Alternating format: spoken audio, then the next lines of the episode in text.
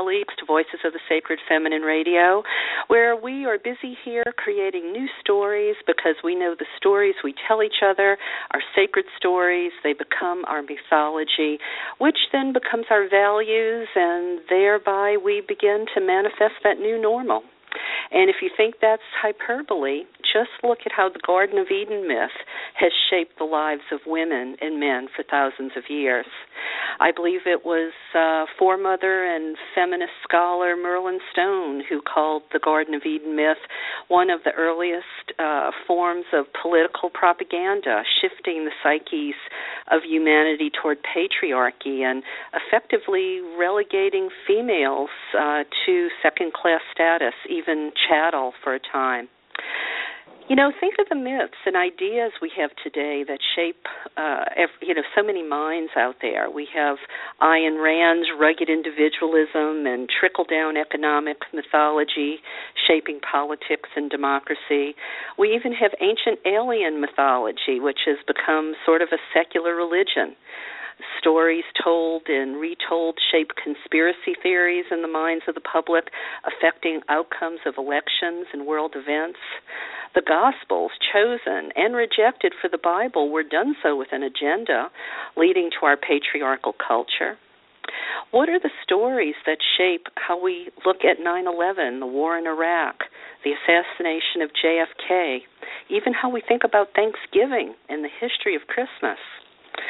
Well, most of us have come to realize patriarchy, uh, otherwise known as rule by a male dominated society that reveres solely a male god, well, it's not working too good for Mother Earth and most of the people on the planet.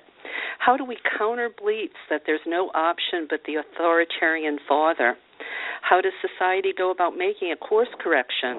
How do ideas that permeate every level of society, from womb to tomb, boardroom to bedroom, voting booth to the workplace, shift into a more fair, equal, and just world of partnership, caring, sharing, and peace?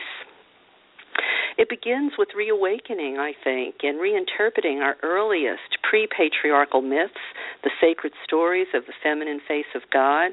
Imagine how that might look if we could restore her wisdom and reclaim it from the trash bin of history and return her values to the center of society. If we can remember, vision, and restore ancient truths, then we might just manifest it. So I think we need to get busy.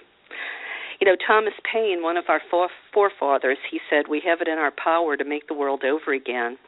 And I love the quote from uh, feminist Arundhati Roy, who says, Another world is not only possible, she's on her way. And on a quiet day, I can hear her breathing. Yes, we can make the world a better place. Don't listen to the fear mongers and the naysayers. Don't listen to those who would have you scapegoat the other. Don't be distracted from the real issues and solutions follow those of us, women and men, who are blazing a new trail with pink handled machetes. well, I have a great show for you tonight. Uh, I'm so happy to say one of my mentors is back on Voices of the Sacred Feminine. When people ask me whose work most influenced me, it's this woman's name that passes my lips. Riane Eisler is here. Her book, The Chalice and the Blade, started me down this path back in the 90s, and over the years, she's pivoted from discussing her story to teaching us about social justice, caring economies, and how partnership leads to prosperity. Tonight, we're going to discuss exactly that, as well as what choosing partnership over dominator model of society can mean for the most of us, for women, children, the elderly, basically so many of the 99%. We'll talk about why it's good business for corporations to care, too, and stop exploiting us and the environment. And last week, um, you, if you were listening, if you tuned in, we had the economist uh, Richard Wolff on the show discussing how to cure capitalism and what models uh, we can adopt to have a more prosperous economic future. Well, tonight's show, I think, is a great follow up to that as Riane tells us about SWEIS, S W E I S. It's a new kind of economic indicator beyond the GDP And like I said last week, it, this isn't going to be a conversation that makes your eyes glaze over. You don't need to have had one class in economics to understand what we'll be talking about. You'll understand what we're talking about with your heart and your good common sense. You know, maybe you've heard uh, Bernie Sanders answering Barbara Walters' question recently about what one word would describe his presidency. And his answer was compassion. I think you'll see what we're talking about tonight is about basic fairness, justice, partnership, caring, and compassion, so we all have a better quality of life. We all should be questioning our quality of life loudly and often I think Riane's work helps us speak the language we need to speak to tell these new stories and shift our consciousness to that new normal in society. So don't go away. I have to first take a moment to tell you about a wonderful coffee table book, and then we're going to get right back to Riane. Because uh, this coffee table book arrived in the mail from Jo Carson. Uh, you might have heard Jo's uh, commercial here when we've talked about her documentary, Dancing with Gaia. Well, now she's got something new out there I want to share with you. The book uh, is titled Celebrate Wildness, and I have to give you my personal take on it. It was really impressive. I really couldn't take my eyes off of it. I was enthralled, turning from one page to another with the art of Fred Adams, the foreword by Poke Runyon, who's a master ritualist. This is an exceptional book, and I hope you'll look into it and think about it when you're adding to your library or your coffee table because it's a great conversation starter.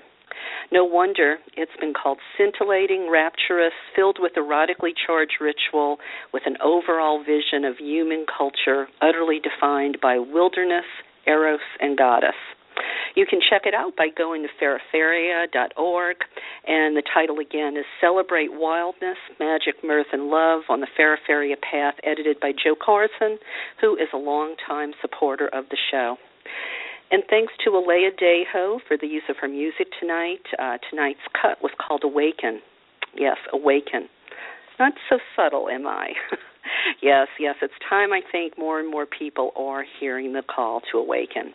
But now it's time uh, to uh, let you hear from Riane Eisler. And uh, before I say hello to her, I'm going to uh, read you part of her bio. If by some chance this is the first time you're hearing of this incredible foremother and visionary, uh, the woman so many of us call mentor. Dr. Riane Eisler, uh, she keynotes conferences worldwide. She's a consultant to business and government on applications of the partnership model that she introduced in her work. Uh, she speaks at the United Nations and international venues have included um, Germany at the invitation of uh, the German Parliament. Uh, also, um, the chair of Volkswagen International invited her to speak to them.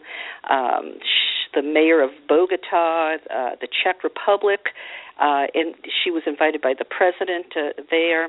She's internationally known for her bestseller, The Chalice and the Blade, Our History, Our Future, which is now in 23 languages. And um, some of those languages actually include uh, Chinese, Russian, Korean, Hebrew, Japanese, Arabic. And her newest book, The Real Wealth of Nations: Creating a Caring uh, Creating Caring Economics, proposes a new approach to economics that gives visibility and value to the most essential human work, the work of caring for people and the planet. And this book, The Real Wealth of Nation, has been hailed by people like uh, Desmond Tutu, Gloria Steinem, Jane Goodall. Uh, she has um, multiple books um, The Power of Partnership, Seven Relationships That Will Change Your Life, Tomorrow's Children, A Blueprint for Partnership Education in the 21st Century, as well as Sacred Pleasure, Sex Myth and the Politics of the Body, um, Women, Men, and the Global Quality of Life. She's uh, uh, written over 300 articles and publications ranging from behavioral science, futures, uh, political psychology, the Christian Science Monitor, the UNESCO Courier. Um, I have to say, I'm honored to say she's in my little anthology, Voices of the Sacred Feminine Conversations to Reshape Our World. And you know some background. What we don't hear about her often uh, is she was born in Vienna. She fled from the Nazis with her parents to Cuba, and later immigrated to the United States, where she obtained degrees in sociology and law from the University of California. She taught pioneering classes on women in the law at UCLA and now teaches in the Transformative Leadership Program at the California Institute of Integral Studies. Um, She's a member of the General Evolution Research Group, a fellow of the World Academy of Art and Science and World Business Academy, a counselor of the World Future Council. I could go on and on here. She was even the only woman among 20 great thinkers selected for inclusion in macro history and macro historians in recognition of the lasting importance of her work as a cultural historian and evolutionary theorist. She's received many honors uh, and degrees, and wow, you know, Riane, you have done more work than some people do in 10 lifetimes. Um, please welcome to the show. well, it's Where a pleasure you... to be with you again well where do you find the time? You know what what was your inspiration? Could it have been f- having to flee the nazis at such a tender age or did that start it all for you or was it something else? Well i think that did start it for me. Uh of course you know that was very traumatic. I was a little child and i couldn't understand what was happening. And when i did finally understand when i found out you know that most of my extended family, aunts, uncles, cousins, grandparents, had been killed in the Holocaust.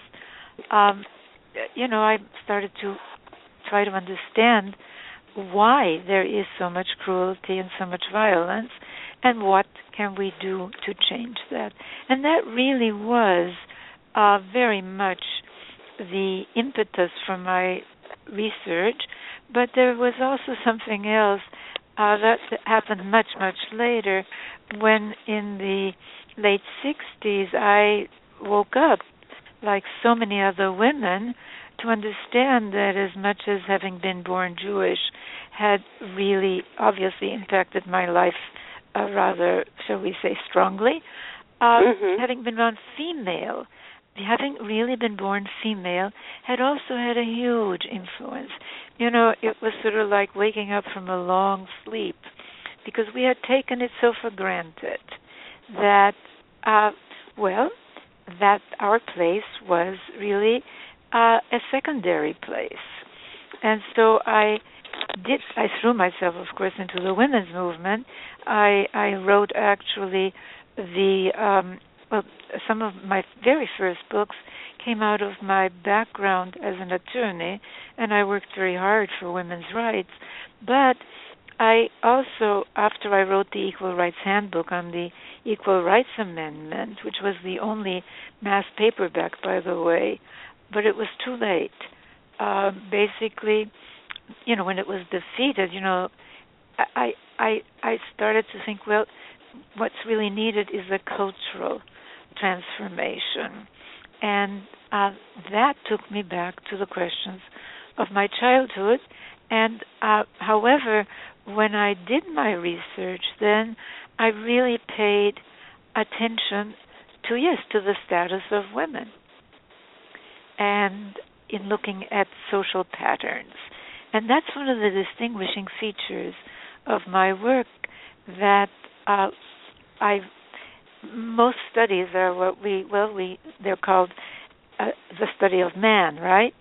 And mm-hmm, man yeah. really does not include woman. So, um, so that that was one of the distinguishing features. So that was a long answer. Yeah. Well, you know, I, I'm I'm thinking back to those years ago, uh, you know, when I read your book, uh, The Chalice and the Blade. Uh, you know, and as I said, you know, it really became the foundation for uh, my belief in goddess spirituality. You know, it uh, you know proved this feminine face of God idea. You know, wasn't a feminist fantasy. And I remember at the very back of the book uh, of the Chalice and the Blade, you sort of teased us with the idea, you know, of partnership over domination, and you brought to the fore that dominator pyramid. you know, uh, how you know well, I, I guess I'm I'm wondering, you know, back then, you know, before you became who you are today, and you've, you know, you've made so many accomplishments.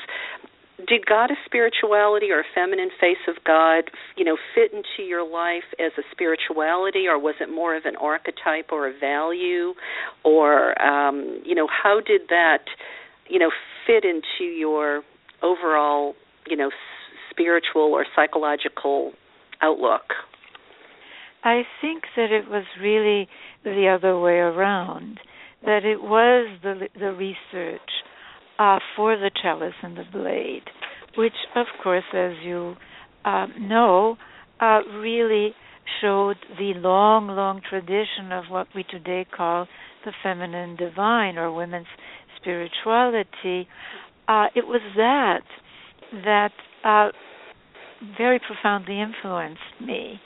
Uh, uh, for example, I realized my mother uh, every uh, Friday night she would uh, say a ritual, beautiful ritual, uh, with her hands, a prayer over the uh, candles, and the prayer was about uh, asking the bride, the kala, to return, and I, and and that became very became but it acquired a completely different meaning for me because I realized that this was a remnant in Jewish tradition of a mm-hmm. time uh, when women were priestesses, when the sacred marriage uh, of the goddess and the god was celebrated, you know, the Kala, the bride, uh, was being welcomed. Um, and it was very meaningful uh, for me. Uh, in fact, uh, people, you know, like you who have read The Chalice and the Blade, have told me that it has completely transformed the way that they look at their lives and at the world, uh, including our past and present and possible future. And and and doing the research did that for me too. Uh, and well, as and I said, uh, well, let me just say, really including women, women's status, how mm-hmm. the feminine is defined, how the masculine is defined. Uh, as part of my research, uh, made it possible to see these patterns of what I then called the dominator or domination system and the partnership system. And in both of these alternatives, and it's really a, continuum. It's it's you know a matter of degree. Uh, the status of women plays an enormously vital role. Well, yeah.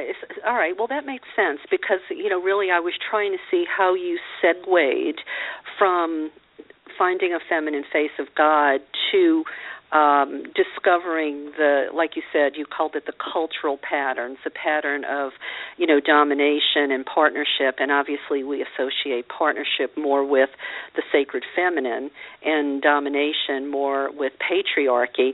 Was was there any, you know, one particular thing that sort of um, you know, solidified that idea for you, or was it just the whole uh, history or herstory of you know of, of the subjugation of the feminine that you know helped create in your mind that um, the dominator pyramid?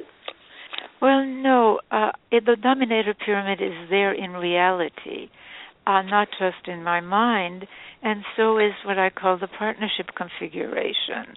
I mean, what happened is that because I drew from this much larger database than most studies of, of human society, one that includes the whole of humanity, both its female and male halves, as well as the whole of our history, including the thousands of years of our prehistory, uh, and also because I uh, looked at, at the whole of our lives, not just what's conventionally defined as politics and economics, but where we all live in our family and other intimate relations, what I was able to see are patterns. And there were no names for these patterns, for these configurations.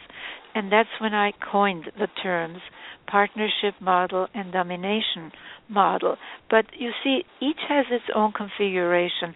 If you look, for example, today um, at one of the most regressive societies on the planet, ISIS or ISIL or whatever acronym you use, uh, it has a very powerful domination configuration.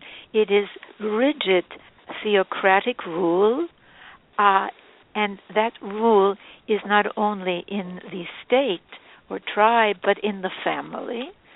Secondly, it's the rigid subordination of women, and with it, uh, of anything stereotypically considered feminine, uh, whether in a woman or a man, such as caring, nonviolence, caregiving, and third, a very high degree of built in, even idealized violence.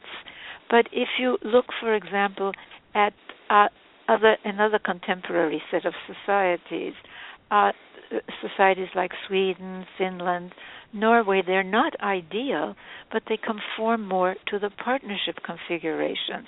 They have more democracy in both the family and the state. They have much more gender equality. I mean, women are about 40 to 50 percent of the national legislature. Uh, and third, uh, they've been trying, they're in the forefront of trying to leave behind traditions of violence. The first peace studies came out of those nations. Uh, they have a strong men's movement to disentangle a so-called masculinity from its association with domination and violence. Uh, the first laws prohibiting violence, uh, you know, physical discipline against children and families came out of those nations. That's the partnership configuration. So right. it's what I discovered uh, out out in the world and through uh, thousands of years, uh, going back to our prehistory, at a time when we did orient more to the partnership configuration, and yes, a time when there was more gender partnership, and of course, as a corollary, the feminine divine was acknowledged and venerated. Right, and I and I should clarify. I, I probably didn't choose my words uh, you know carefully enough.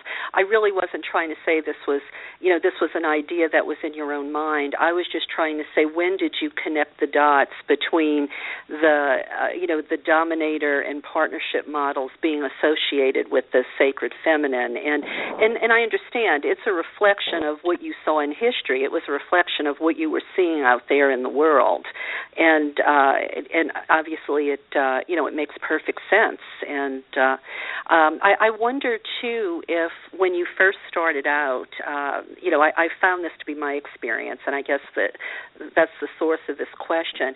You know, it's a lot harder, I think, to get people to talk about. Um, changing society when you start the conversation from the you know from the place of a feminine face of God, you know, because so many of them, you know, especially if like myself, I mean, I grew up a Catholic in Louisiana. I I was 30 before I knew anything about goddess spirituality. Of course, I had Mary in my background, but she's, you know, benign and passive, you know, kind of the way patriarchy would love I think most women to be, you know, as opposed to some of these more, you know, powerful goddesses who give us a, maybe a warrioress archetype or other archetypes. And um you know, it, I, I find it, it, it you know, per, perhaps difficult sometimes to start this conversation about let's change society when you are talking about a feminine face of God, when some people don't even know that or uh, acknowledge that, or it might go against you know their spiritual upbringing. And you know it's like before you can even get to the politics you know you have to talk about religion. And wow you know it's it's uh you know two subjects that are sometimes uh hard to talk about uh, out in the world. You know it causes so much um strife you know if you will you know. Um i i wonder if if it's easier to talk about economics and leave the whole spirituality angle out of it. Have you found that? Well, yes and no. Depends on who it is you're talking to and how you frame it. And I agree with you. My gosh, I mean, uh, after you know uh, the and the Blade was published. And by the way, it's um, you read an older biography. Uh, it's now in 26 foreign editions. It was last year, um, as, as, a matter of fact, acquired uh, by a Turkish publisher. So, I mean that, that very book. Cool. Um, uh, beg your pardon? I was saying that's very cool. It's it's growing it still cool. after all uh, all of these years, and it just you know it it still has a wonderful uh you know wonderful interest out there. Well, it's cited a lot and it's used a lot. And I still get mail from people who just discovered it and say, "Oh my gosh! I mean, how come I didn't know about this?" I don't know how come, but uh, well, the thing about it is this: you're quite right. I mean, fairy tales and religion. People, we we are taught these before our brains are fully formed, before certainly our critical faculties uh, are there, and that's why people believe uh, these rather imaginative stories, uh, to put it nicely. But uh, the thing about it is about the divine feminine. Uh, depends on who you're talking to. If you are talking to somebody who really is interested in politics, as I am, uh, very much, uh, then you could make them understand that the women's spirituality movement and the reclamation of the feminine divine, the reclamation of the priesthood for women, is really part of the challenge to a domination system. Um, in which, and I don't, I think you've probably noticed that I don't use the terms matriarchy and patriarchy. Uh, mm-hmm. first of all, because they're really two sides of a dominator coin, right? Semantically speaking. I mean, yes. whether it's ruled by women or ruled by men. Uh, so we're trapped even by our language, aren't we? Uh, yes. People feel very uh, freed when they realize that there is a partnership alternative and that it really has a lot to do with how the roles and relations of the two fundamental halves of humanity, women and men, are structured. So I'm always very happy when men, and men do, give the chalice and the blade or sacred pleasure or more recently other books uh, to people in their families or their friends because it is as, as as these guys tell me it's an inclusive model Yes, yes. Well, and and you're right. You know, because matriarchy. Um, uh, you know, how do we know that it wouldn't just be patriarchy in a skirt? And so I find myself talking about uh, egalitarian societies more often, and and you find too that you know sometimes people will shut down if you use the word patriarchy because they jump to this conclusion that um, you know you're you're you're against men, you know, as opposed to uh, you know you're just trying to uh, create a world of equality and you know level playing fields.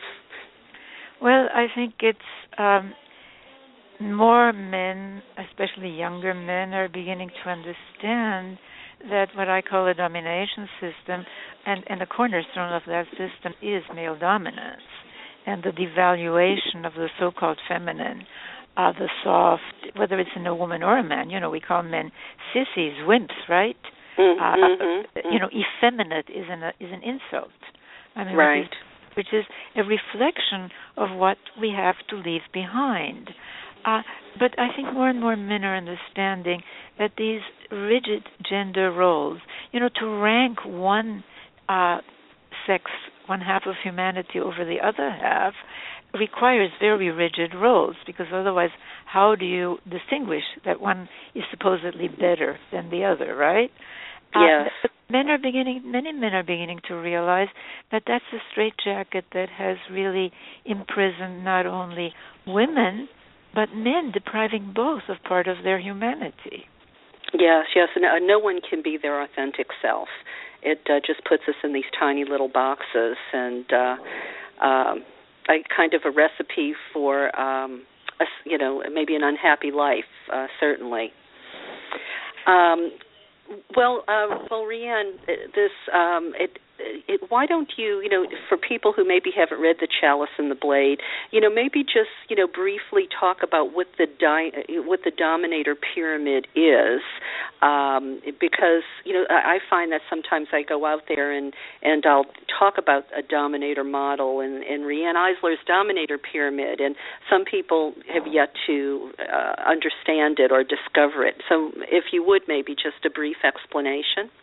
Well, it's that configuration that I mentioned when I gave the example of ISIS or ISIL or the uh, Islamic Caliphate or whatever you want to call it. It, it it really consists of top-down rule in both the family and the state or tribe, and the two go together. This is what's so interesting. You know, regressives. I mean, whether it's so-called religious fundamentalists who are Muslim or Christian, they realize in their gut that the subordination of women is one of the cornerstones of that pyramid. Whereas so many progressives still think of it as just a women's issue, right? And mm-hmm. so our job is really, to a very large extent, also awakening other people who want a different, more egalitarian, more well, uh, kinder, really kinder, not you know, fairer, uh, more you know, more caring society. Um, right. I mean, you know, the, the the it is not coincidental that whether it was Khomeini in Iran or Hitler in Germany, that getting women back into their so-called traditional place, which is a code word for subservient, was one of their top priorities. Mm-hmm. I mean, this is this is the domination system. So, but what I found in the chalice and the blade, and this is really important. You know, we've been told, you know, that caveman cartoon, right? That male dominance, violence, you know, domination, right? Mm-hmm. Is just uh, you know the way it always was, and by implication the way it always has to be. Well, the reality, as I discovered, and as more and more people are discovering, is that actually our earlier uh, prehistoric societies, uh, until just about uh, really uh, 5,000 years ago, and in some places even less, oriented more to the partnership side. And one of the most interesting uh, pieces of evidence are, of course, all of the uh, feminine uh, goddess figurines. I mean, you know, museums in the basement, uh, they're littered with these figurines, but it's a labeling issue. They call them women, whereas if they find a male figure, you know, it's a prince, it's a it's a mm-hmm. sheaf, or it's a fertility. They want to just limit it to a fertility object or something. That is correct. Or as they did in the 19th century to some form of bizarre ancient pornography, right? Because yeah, they're yeah. nude and they have a very clearly defined pubic triangle and the breasts are there. I mean, it's so interesting what people project uh, in interpreting archaeological findings. And of course, um, this takes us back to what you were saying. We, we're almost imprinted, aren't we? But you know, as a Catholic, I mean, Mary, that is the most bizarre Holy Family where only the Father and the Son are divine and the Mother, you know, the Mother of God is the only mortal. I mean, obviously it's the goddess demoted, right? Yes, yes. Yeah, and you know, and unfortunately too, she can only be half a woman in the sense that she can have no sexuality either because, you know, that's taboo. I mean, how can, you know, it, it, it's such a, a difficulty to even have her as a role model. Um, you know, because you would feel bad about your sexuality and, you know, you would just always be kind of barefoot in the kitchen. Um, you know, you'd never speak up and you'd just do whatever the males in your life told you to do. Yeah, suffering. Yeah, you just suffer. suffer. That was that was her example, her role model, um, subordinate, um, you know, and suffering. And of course, it's a it's a miserable role model, isn't it? But you yeah. know, so many well, people well, turn well, to Mary, just as they turn to Kuan Yin. Um, you know, because we have this yearning still for the mother, for the divine feminine, and maybe we can start there if you're talking about religion. Well, you know, I think too. Uh, one of the things um, I've said, and you know, and, and I don't obviously don't have any scholarship to back this up. It's more, you know, woman's intuition. But if you're someone that believes in Jesus and Mary, I can imagine that she learned uh, that he learned his social justice at the knee of his mother. You know, um, that's a so, lovely point. I just love that. Yeah, yeah, um, but uh, it, it is it is difficult, you know, growing up with, uh, you know, even though I feel like, you know, of course, the sacred feminine stayed alive in the guise of Mary. Um, you know, it it's really done a disservice to women everywhere. Um, you know, to in a, to, in a sense, you know, have that as their role model because they can't be whole people. But so, you know, it's not just Christianity. I mean, first of all, you know, I mean, if you start with Eve, as you know, I mean, yeah, the propaganda value of that story is amazing, isn't it? But there yes. was also the Pandora story. Uh, yes. You know, which from a culture that was not uh, Christian or Jewish or anything like that. Uh, and if you look at Hindu, uh, sure, I mean, there's Shakti and there's Shiva, but Shakti, the woman, if you look at the iconography, half the time she's about half his size, right? so you get the message, don't you? Hey, she's yeah. there, but she's not that important. And anyway, he is supreme, right? Yeah. and yes. the, the Buddha, um, I mean, my gosh, he had to sit under the Bodhi tree and and and and give up sex, right? Because being contact with women, and some Buddhist priests to this day will not even touch a woman for fear of being contaminated. So I don't think that it's just uh, you know the um, Abrahamic religions. It's something that happened in our prehistory, this shift to a dominator system, and hey, they made up all kinds of different stories to justify it. Well, and I'm wondering, you know, I know there's books out there that talk about how patriarchy came along. I think somebody recommended The Rule of Mars to me, but I, I haven't I had a chance to pick it up yet. I think it's one of those expensive seventy dollar books. But wow, um, I didn't it, know. It, I've got an article in it. I didn't know it was so oh. expensive. That's well, I I, I, think the, it is. Well, that's I, I well, think it is. That's a But shame. um, but um well i say that because i think it's more of an academic book but i i wonder uh do you think it you know patriarchy just came along in oh, different gosh, places no. differently uh i mean do you think well first well, of all uh in in sacred pleasure which is really one of my favorite books you know the subtitle of it uh is sex myth and the politics of the body and it really looks at both spirituality and sexuality using the lenses of the partnership domination continuum and it really shows the transformation. But i i think yes it did come along in different ways in different places but certainly there's a lot of evidence that what happened and this is uh, what i really discuss in some length in Sacred Pleasure. If you haven't read it, do pick it up because you'll love it.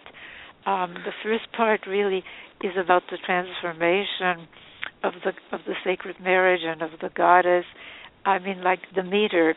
Uh, first, she becomes Saint Demetra, you know, under Christianity, and then she has a sex change, and she becomes Saint Demetrius so you see, the remything process is fascinating to trace that, or the sacred marriage, you know, from this uh, sexual and spiritual union that you read about in the cuneiform tablets of Sumer about Inanna and her um, uh, partner, Dumuzi, and she is the great goddess, right, who brings the you know fertility, and he, she brings love etc., etc.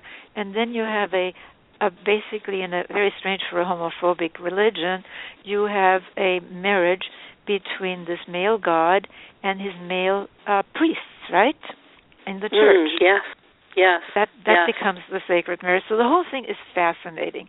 But anyway, getting back to your question, uh, um, uh, there's a lot of evidence that basically what happened is that during a time of massive massive climate change, uh, areas that became really deserts uh, where there was no possibility of farming and and, and herding pastoralism.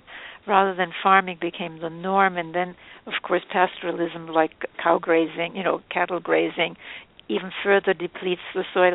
That wave after wave of uh, incursions of invasions from these nomadic pastoralists uh, uh, came uh, down and took over and really in many cases uh, completely exterminated the more peaceful um, more egalitarian uh, more gender balanced societies. So one of the lessons for our future is that this shift has to be global. In yeah. other words, uh, you you can't just go into well we'll disarm because if we do, we'll have ISIL or whoever else comes up, you know, taking us over, right? A more rigid, right. more rigid domination regime. Right, right. Well, and and I think I was hearing you describe maybe the Maria Gimbutas theories. Is um, does does that sound right to you? Her Kurgan invasion. I, I've used, uh, I've drawn from her work, but I've also drawn from the work of all people, Gordon Childe, who remarked about this. He adored the Indo-Europeans, you know, the invaders, the Aryans but he did remark that all the goddess figurines disappear all of a sudden, and there are signs of warfare that they didn't used to be.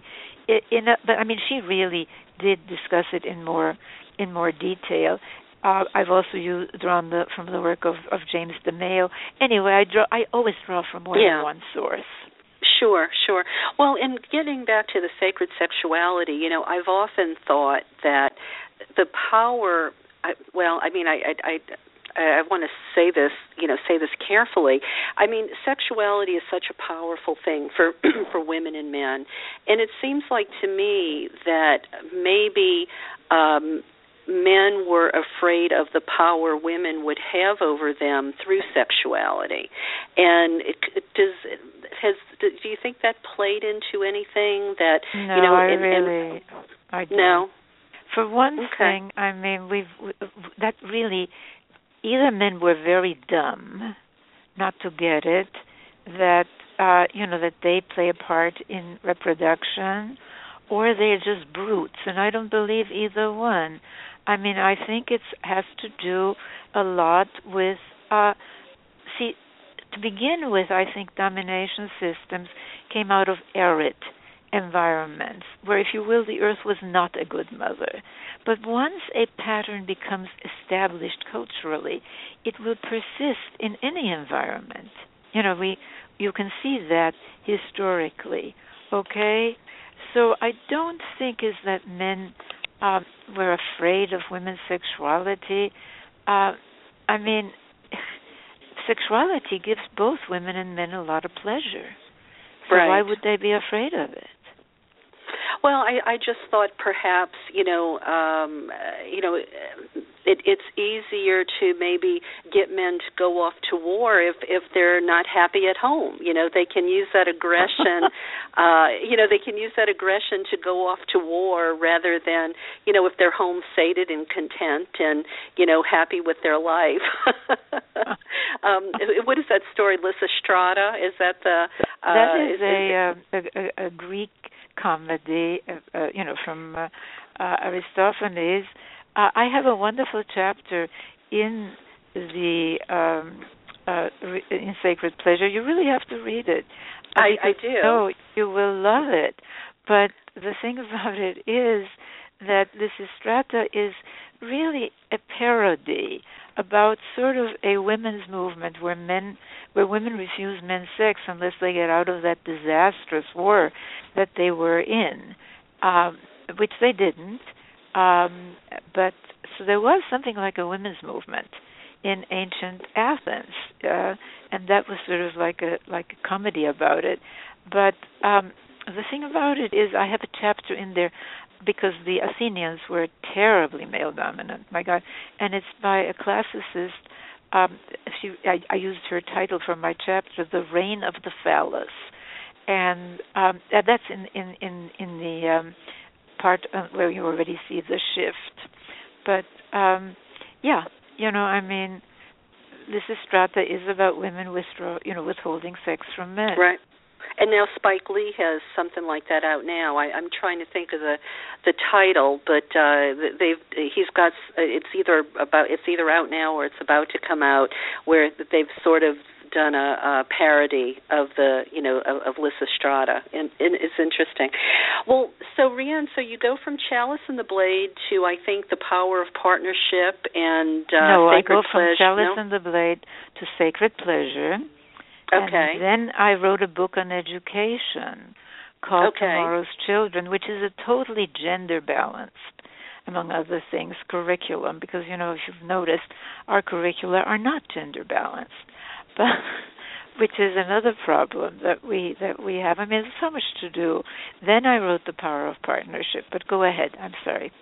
That, no, that's okay. I'm I'm glad for the clarity because I, I I didn't have it in the proper order. Well, where I was leading to uh, was where where and when did the Center for Partnership Studies when was that born in this journey that you're taking with you know all of this wonderful research you're providing humanity? Well, actually, that was born the year that The Chalice and the Blade was published because we were inundated by mail. At the time, we didn't have the 87. Uh, we didn't have, of course, uh, email and the internet and the social media. People who wanted uh, to to to to be together, uh, do something, and so we we we uh, in- incorporated this not-for-profit. And one of the first things that happened was that the former First Lady of Greece, Ma- Margarita Papandreou, uh, hosted the first international conference uh, on partnership. You should go to our website. It's centerforpartnership.org, and you'll see the history of it. And it's a fascinating history, which has, in a sense, followed the trajectory of my books, so that now it's very much uh, really uh, dealing uh, with with all of them. I mean, we have webinars, uh, cor- you know, online courses, which are just fabulous. I mean, people uh, from all over the world. We've had uh, people uh, now from 19 nations globally, and from almost every U.S. state. Um, eh, because you know they're they're online, so people can take them. So we are uh, launching, as a matter of fact, the power of partnership as an online course based on that book. I teach a um, um, a, a webinar called uh, "Changing Our Story, Changing Our Lives" on cultural transformation, which really follows the trajectory of, of, of my work. The power of partnership starts in I think January or early February, and I do my course I think not until March. I can't remember, but uh, uh, um, the majority of our online courses are really inspired by my book, The Real Wealth of Nations, uh, creating a caring economics, and we certify caring economy advocates from all over the world to change our economic system, uh, which is urgent and uh, that's you mentioned the social wealth economic indicators. It was part of our caring economy campaign that we developed these new metrics. Well, why don't you explain a little bit about the, the, the social wealth economic indicators, why they're so important, and um, what they are, as opposed to um, GDP, which doesn't give the whole picture? Well, GDP not only doesn't give the whole picture, but it gives a completely distorted picture. I mean, it it will uh, not it it basically includes. Uh, well, let me give you an example. Making cigarettes, the the medical bills resulting from them, the funeral bills, they're all great for GDP. Oil spills are wonderful for GDP. The cleanup costs, the lawsuits, uh, the you know the, attorneys of that's all in GDP. But GDP also, and this is not only true of GDP, but of most, in fact, uh, of all of the major so called GDP alternatives, gives absolutely no value to the work, well, either very low value because it's so devalued, or no value if it's done in the home, the work of caring for people, starting in early childhood. And the social wealth economic indicators basically show the economic value of that work, and they also compare where the United States stands with other developed nations and shows that we have to catch up, not only because the disproportionate poverty of women worldwide is largely due to the fact that this care work, which is still primarily done by women, is either paid so very low or not paid at all. And we're the only developed nation that doesn't, for example, have paid parental leave, that doesn't have any caregiver tax credits, that doesn't have any uh, uh, stipends for families to help uh, care for children. And we've got to do this not only because of the of the poverty that this causes and the injustice that it represents, but because uh, caring for children, we know from neuroscience, is the most important factor in producing that high quality human capital that we're told is essential for our knowledge service age, right? Right. So right. we make both an economic argument and a social justice argument. And these ways, so I really want to invite people go to caringeconomy.org and you can find out all about this. And it's really very important work, and we would like to convert the SWEIs, as we call them for short, uh, to an index, you know, because one of the advantages of GDP is just one number. It's an index. So if anybody knows of funding, because uh, you know foundation funding, or if it's a corporation, uh, please let us know.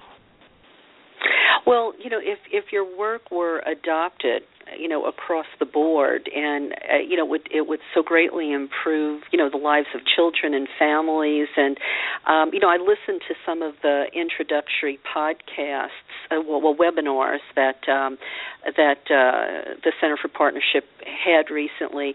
And what I wondered is is there anything in the program that would also address um you know for for the elderly you know for women who so many retire in poverty poverty. Oh, yes, of course.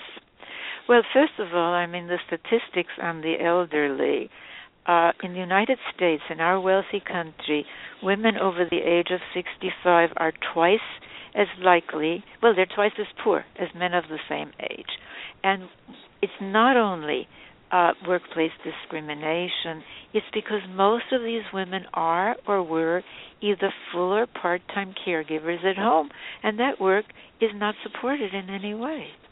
I right. Mean, this, uh, you know, and it also, of course, the very low wages for caregivers in the market, many of whom are African American or Latina or immigrant women of, of, of another kind. Uh, that I mean, most of these people are living below poverty. Yeah.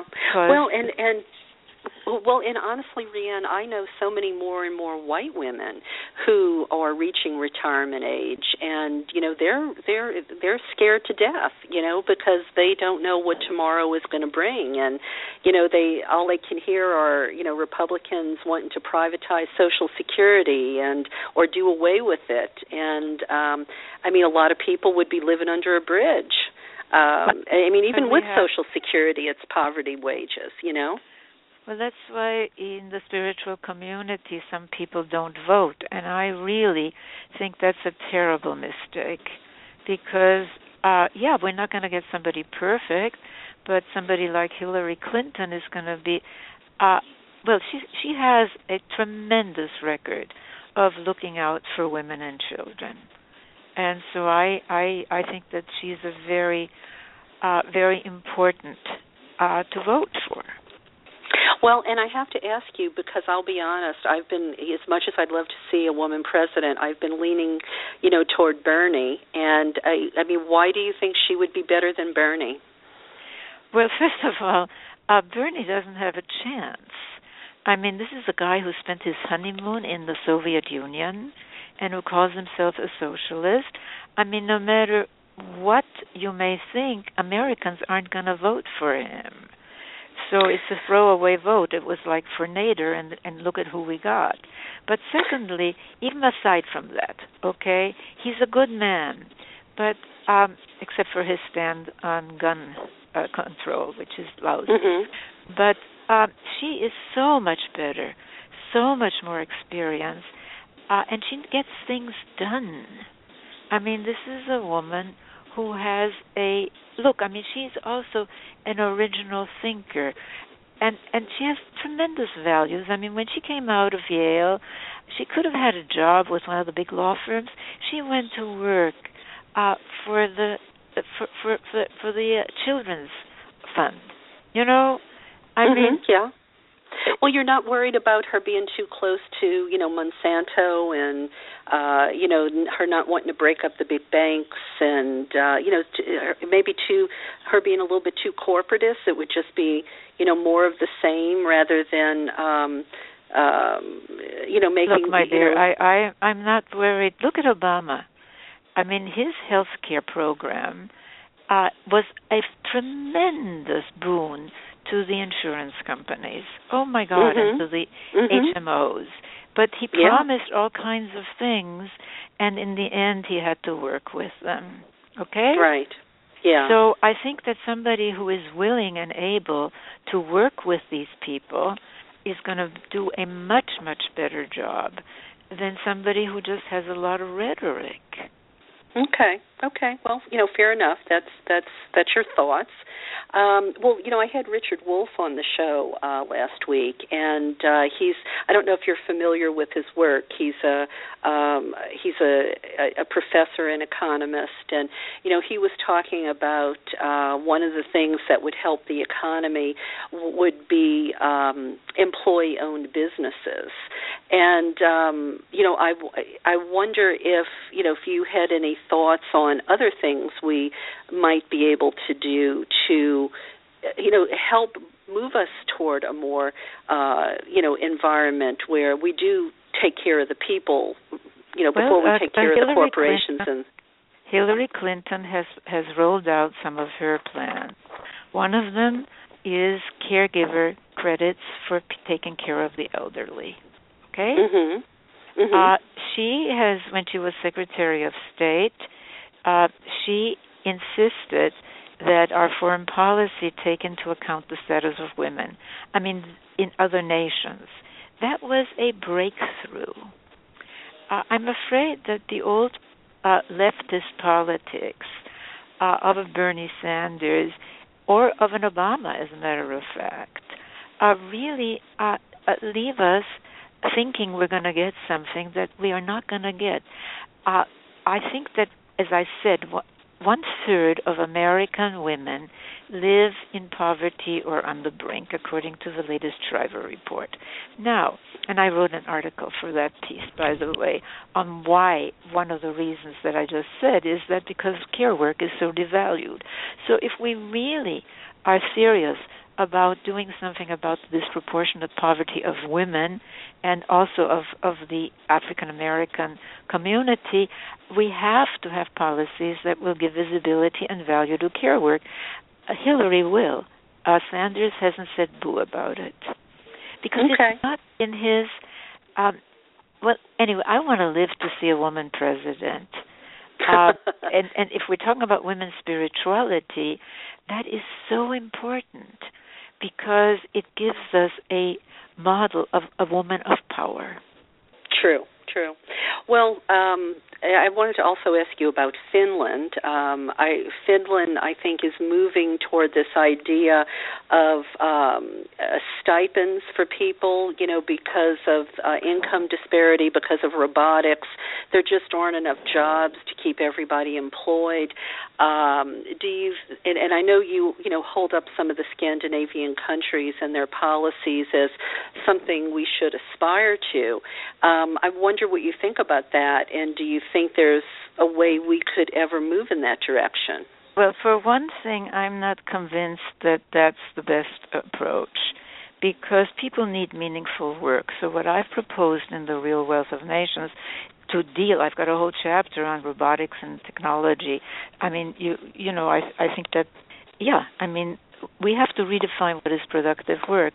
So, my idea is to train people to care for people and to Mhm. give them stipends to do it, but not to just hand out money. Uh, that's Yeah. just not a healthy thing to do. Well, and I I don't think it would be like just welfare. I think you know I think they have to go to school or they have to somehow work for it or volunteer or something. I don't think it's just yeah. a if, if you know I don't is, get the impression it's a free handout.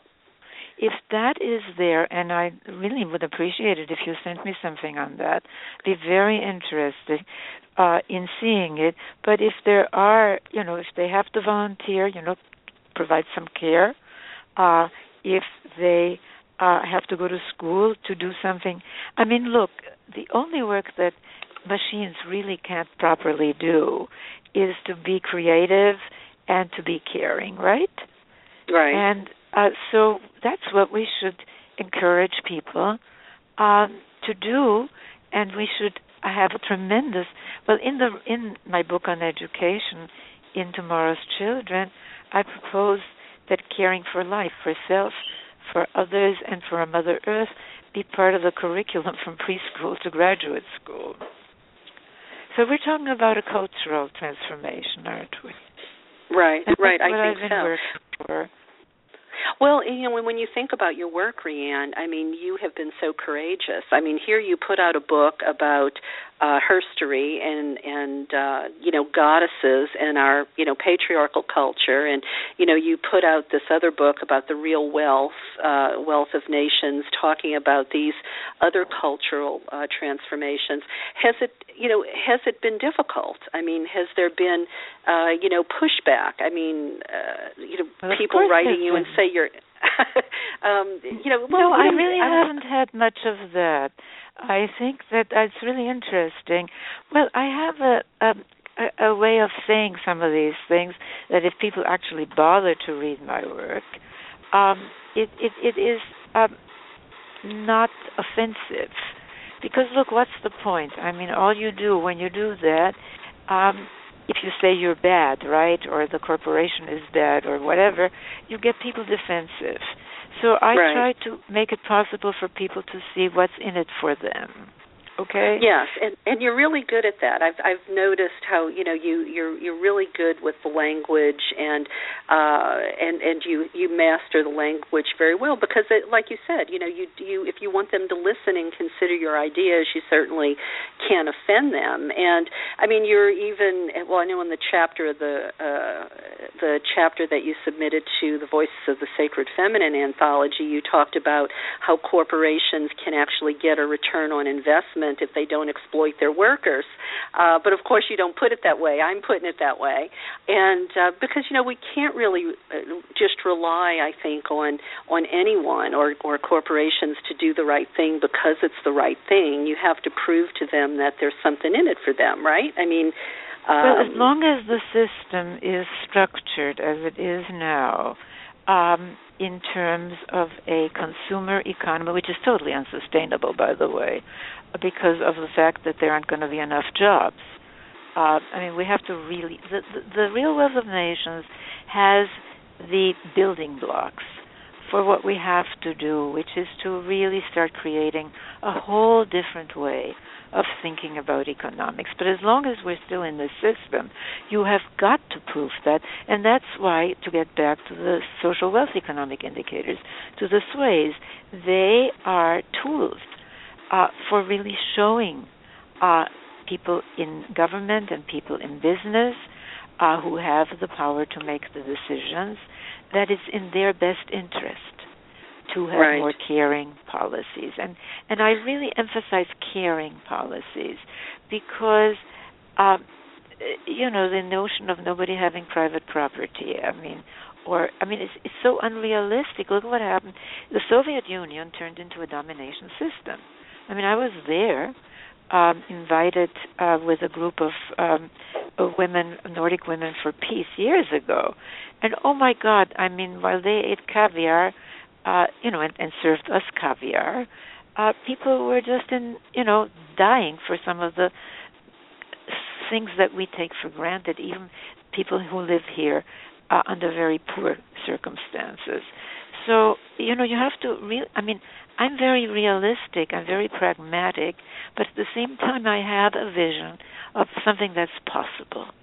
And yes, yes. uh the how we consider women and the and the and the feminine is key to that cultural transformation and to a more just and caring world.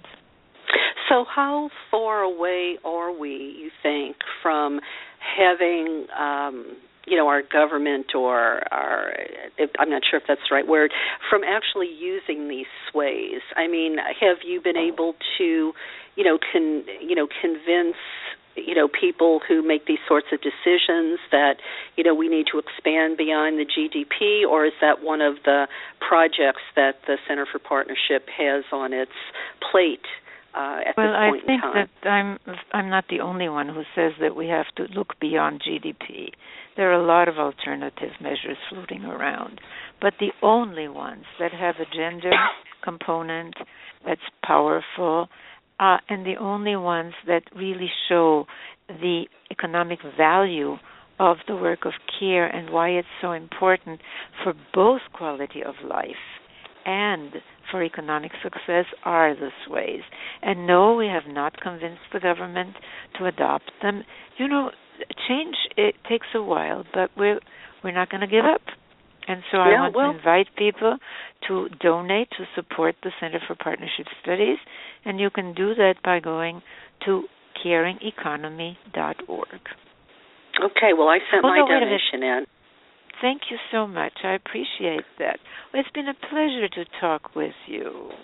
Well, thank you, Riane. I really I have enjoyed speaking with you, and uh, I so admire the work you're doing out there in the world. You've really uh, been a role model and a mentor, and uh, I think just an incredibly courageous, smart woman. And uh, you know, it's uh, I, I'm so glad I found your book. That's that's all I can say. Um, well, as we wrap this up, is there um, anything you want to say to close? Anything else about the Partnership Society, or did you want to give the website again, or I, I, I you know, give you the last word here? Oh, thank you. Well, I can give you uh, three websites. Uh, one is centerforpartnership.org. The other one is caringeconomy.org. And the last one is rianeisler.com. So um, I look forward. You can uh, sign up for our mailing list. Um, you can take our webinars. And you can certainly read my books and let me know what you think of them. So I, I, I thank you, Karen, and keep up your wonderful spiritual work.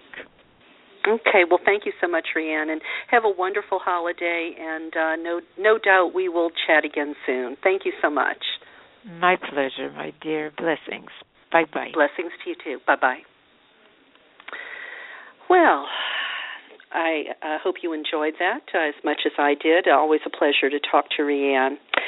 Well, um, that about uh, does it for tonight. Uh, we're not going to have a long show, uh, but I do want to thank uh, all of you listeners who tuned in last night to my special um, second episode of the Goddess Calling audiobook uh, series. Uh, it was called Resolutions and Return of the Light.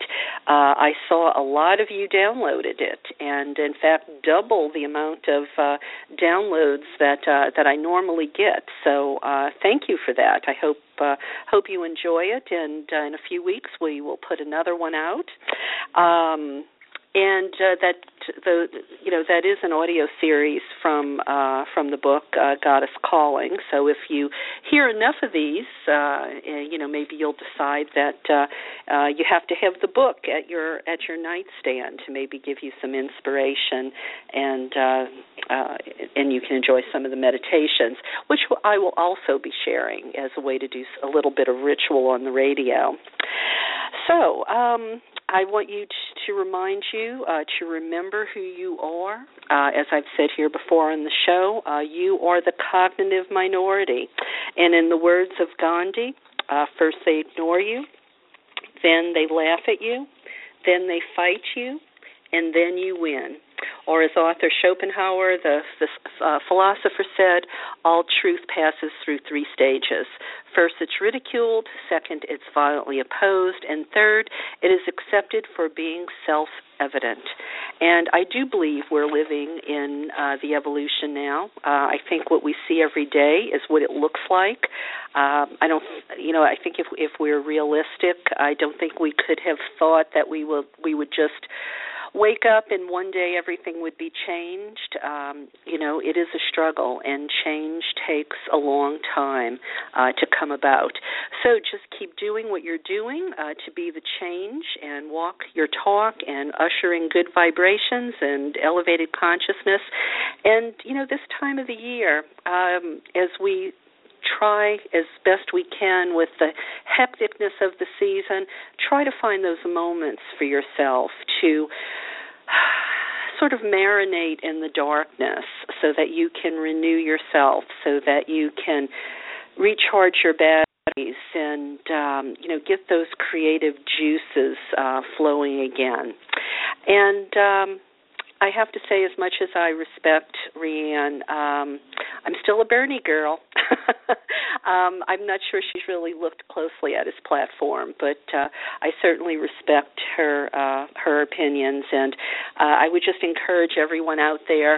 Uh, if you really want change, uh, I don't know about you, but I don't want to tinker around the edges. Uh, I really think we our our whole government has been pulled so far right that um, you know a candidate that uh, you know really sort of offers just Republican light, um, you know, ideas, uh, which is I think what we've had for so long, uh, is not enough. I think we have to start thinking about our quality of life and um, you know changing things you know rather drastically i mean i remember when i first had a job uh as a secretary. I mean just a lowly secretary. I wasn't in management.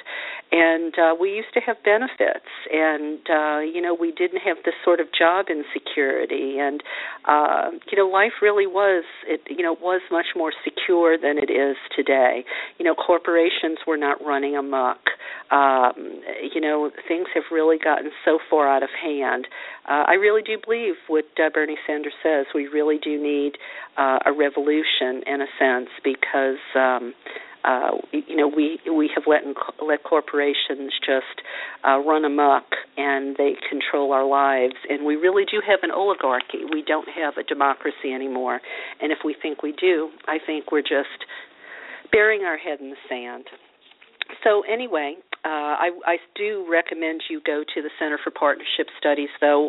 Uh, wonderful stuff there that uh, Riane uh, is teaching. Uh, I believe they're creating some wonderful Pied Pipers that will, um, you know, help uh, perpetuate this message of uh, of partnership that I think is part of the idea of the revolution, quite frankly.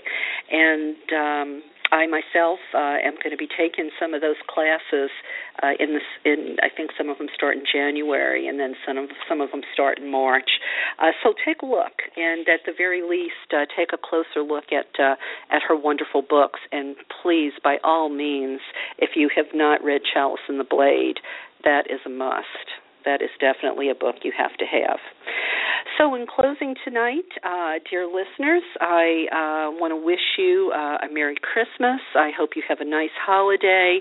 Um, I'm going to have some comfort food, and as silly as it might sound, I am looking forward to green bean casserole and macaroni and cheese, and maybe some ham, and things that. Um, you know, I guess I stop myself from eating all during the year because I feel so guilty about it.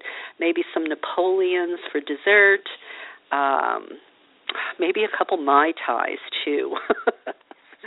um, all right, I guess uh, that's about it for me tonight. Um, I hope you enjoyed uh, Richard Wolff last week. Uh, I, I think he's, uh, you know, he's he's uh, another person that said a lot that we probably need to know. Uh, I really don't think he said himself that academia has not been doing their job uh, teaching people about the alternative uh, styles of government. Um, you know that we have really uh, demonized anything but capitalism, and um, and you know, and, and and I have to say, you know, Bernie Sanders is not talking about turning the United States into a socialist government. Um, you know, so if if anyone assumes that, that is absolutely wrong. So, anyway, um, I guess that's it. Thank you so much. As as uh, we get close to closing down uh, 2015, uh, the next show will be on the 29th uh, with a, a guest of mine uh, by the name of Shona, and we're going to be talking about um, uh, reawakening um, um, ancient. Uh, let's see, I have it right here. I think I can. I think I had it. No, I don't. I apologize for that. I should have been more prepared. Uh, but I believe it's uh, we're going to be reawakening, um, you know, ancient goddess uh, beliefs uh, as as one thing we can do to um, you know universal goddess beliefs to bring us into um, more elevated awareness, being more in touch, um, more in touch with our uh, bodies, and uh, because she's actually a, a modern medicine woman, uh, Shona is, and uh, you know we're just going to have a conversation uh, along those lines. You know, um, you know, bringing wise woman back into uh, modern culture and uh, time to reclaim uh, our lost cultures. I think that's you know that that would be a good way to probably uh, describe the show. Um, so that will be the closing show of uh, of 2015, but uh, I am running a bunch of reruns uh, the last two weeks of December as sort of a gift to all of you out there. Um, so uh, these will not show up in your email inbox, however, uh, so you will not get notice of them if you hit the follow button. Uh, the way the system works, reruns will not automatically come to you to just click on the button. You'll have to actually go to the show page uh, if you'd like to, um, you know, look at uh, some of those. And some of the reruns that uh, have already ran, I'll just tell you what some of them are in case you want to make sure you don't miss them. Uh, one was Noam Chomsky and Lane Redman. Uh, that one is there for you. You just have to scroll down uh, from my show page. Uh, Margot Adler, Sacred Knowledge. Uh, that was a rerun we ran. Uh, another one, which I thought was awesome, was Ken Worthy, uh, Finding Humans' Place in Nature, and also uh, witch hunting women in capitalism. It, it was so interesting because you could see a direct connection from witch hunting to when capitalism comes along and how that um, manifested and the connections there. You know, who would have thought? Um, also, Selena Fox and the Pagan Roots of Christmas. Uh, one of the other shows uh, I did at the top of the month was um, Becoming a Goddess with Renee Starr. Uh, and interestingly, Kathy Pagano, our resident astrologer, she did a prediction about the presidential election, which um, puts Bernie puts Bernie in the in the White House. So if you want to go back, uh, that one is not too far down the um, the show page. And as I said, you know, I've put put out two um, episodes from the Goddess Calling audiobook series. One is Resolutions and Return of the Light, and the other is Separating Truth from Myth. Okay, well, I am going to say goodnight now. I've kept you too long, but uh, I, I do want to just say thank you. I know you have lots of choices and you're very busy, so when you spend your time with me, know that it is appreciated. You are the gas in my tank. Good night, dear listeners. Um, Merry Christmas, and I'll be back with you next week.